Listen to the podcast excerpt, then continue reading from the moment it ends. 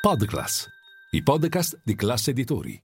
Wall Street ha perso slancio in questa giornata e come ieri è il Nasdaq a restare sotto pressione con i titoli tech che risentono dell'aumento dei rendimenti dei treasury con quello a due anni che resta sopra il 4%.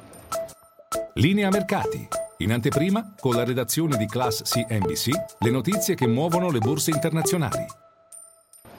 In questa giornata oro acquistato per la prima volta dopo due giornate di fila in ribasso, WTI invece sopra i 73 dollari al barile, massimi di circa due settimane, mentre i T-bond appunto sono stati eh, venduti. Continua il dibattito su la direzione dell'economia, se ci sia una recessione all'orizzonte oppure no. Per qualcuno come Jeffrey Gunn, il cosiddetto re dei bond, è dietro l'angolo, mancherebbero solo eh, una serie di mesi e continua anche il dibattito sulla rotta dei tassi da parte della Federal Reserve, perché se è vero che il mercato sta aumentando le chance che nella prossima riunione di maggio i tassi restino fermi e poi ci siano una serie di tagli dei tassi, gli esperti di BlackRock invece avvertono gli investitori investitori vi sbagliate, quest'anno non ci sarà nessuna riduzione del costo del denaro.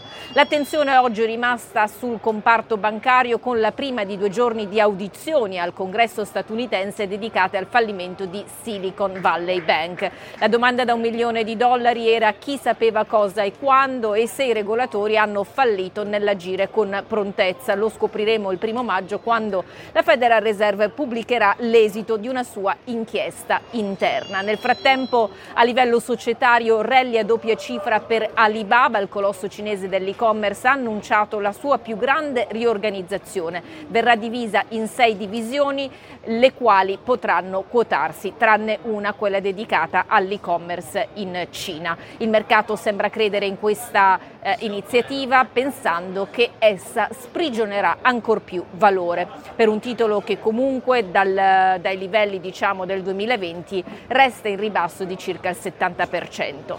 Apple dal canto suo fa tremare Affirm, un titolo quest'ultimo che ha ceduto quasi il 10%, si tratta di un gruppo attivo nei servizi Buy Now, Pay Later. Ecco, Apple dopo qualche ritardo ha lanciato Apple Pay Later, si comincia negli Stati Uniti, è un servizio che permette di effettuare pagamenti a rate senza alcun interesse.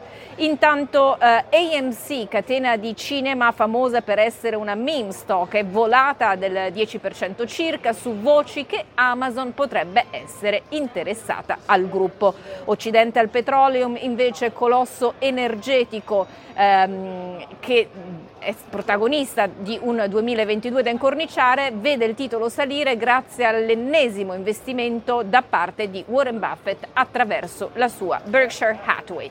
Chiudiamo con il comparto cripto, l'attenzione torna su FTX, nuovi capi d'accusa contro il fondatore dell'ormai defunto Crypto Exchange, Sam Beckman-Fried, è accusato di avere pagato tangenti in Cina.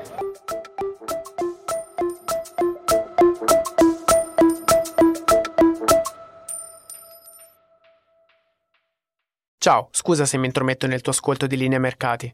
Sono Francesco del team digital di Classe Editori. Volevo dirti che se vuoi essere sempre informato sull'andamento delle borse e sulle notizie che muovono i mercati, non solo in cuffia, ma anche al lavoro, se vuoi investire senza sbagliare e se vuoi offrire alla tua azienda e ai tuoi consulenti gli strumenti migliori, per te che ascolti i nostri podcast c'è un'offerta speciale con il meglio delle news e delle analisi di Milano Finanza, The Wall Street Journal e Barrons.